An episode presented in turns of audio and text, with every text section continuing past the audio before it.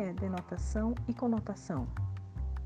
Os sentidos das palavras não são imutáveis, ou seja, dependendo do contexto, a mesma palavra pode ganhar um sentido diferente em cada frase.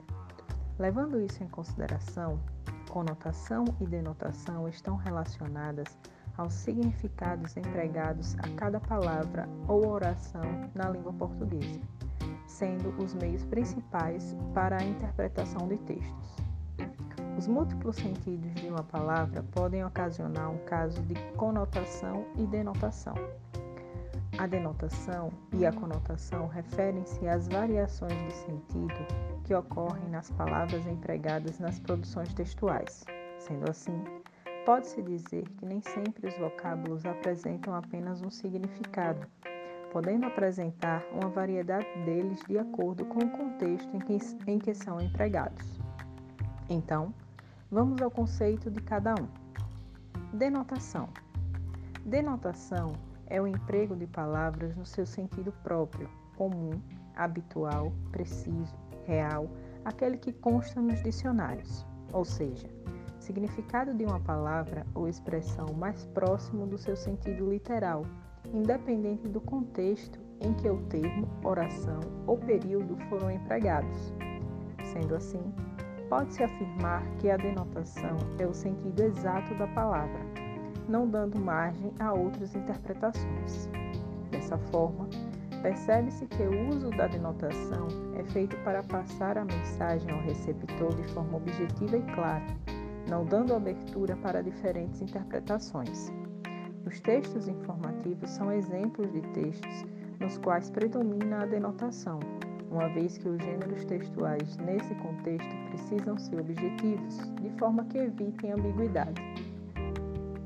Conotação: A conotação é empregada em uma linguagem específica, que não tenha compromisso em ser objetiva ou literal relaciona-se com o sentido mais geral que se pode atribuir a um termo abstrato, além da significação própria.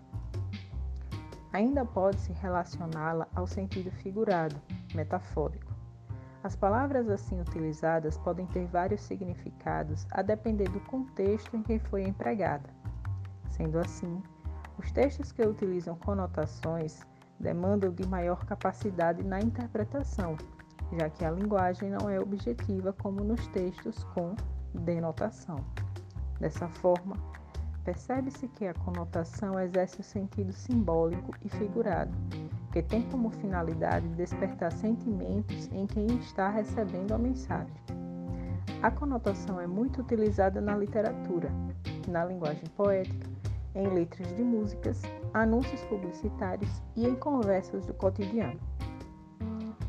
Exemplos. Exemplo 1. Ao anoitecer, Elisa soltou os cachorros para que eles pudessem passear na fazenda. Exemplo 2. Mara soltou os cachorros quando percebeu que Pedro não havia feito a tarefa de casa. Com os exemplos mencionados, pode-se ver que o sentido literal do termo soltou os cachorros foi empregado no exemplo 1 enquanto o sentido figurado ou conotativo foi utilizado no exemplo 2. Uma vez que o termo soltou os cachorros significa, diante do contexto mencionado no exemplo, que ela ficou brava. Para sintetizar, o sentido denotativo é a linguagem que a palavra é utilizada em seu sentido próprio, literal, original, real, objetivo. Ele é, muitas vezes, caracterizado como o sentido do dicionário, ou seja, que contém a primeira acepção da palavra. O sentido conotativo é a linguagem que a palavra é utilizada em sentido figurado, subjetivo ou expressivo. Ele depende do contexto em que é empregado, sendo muito utilizado na literatura.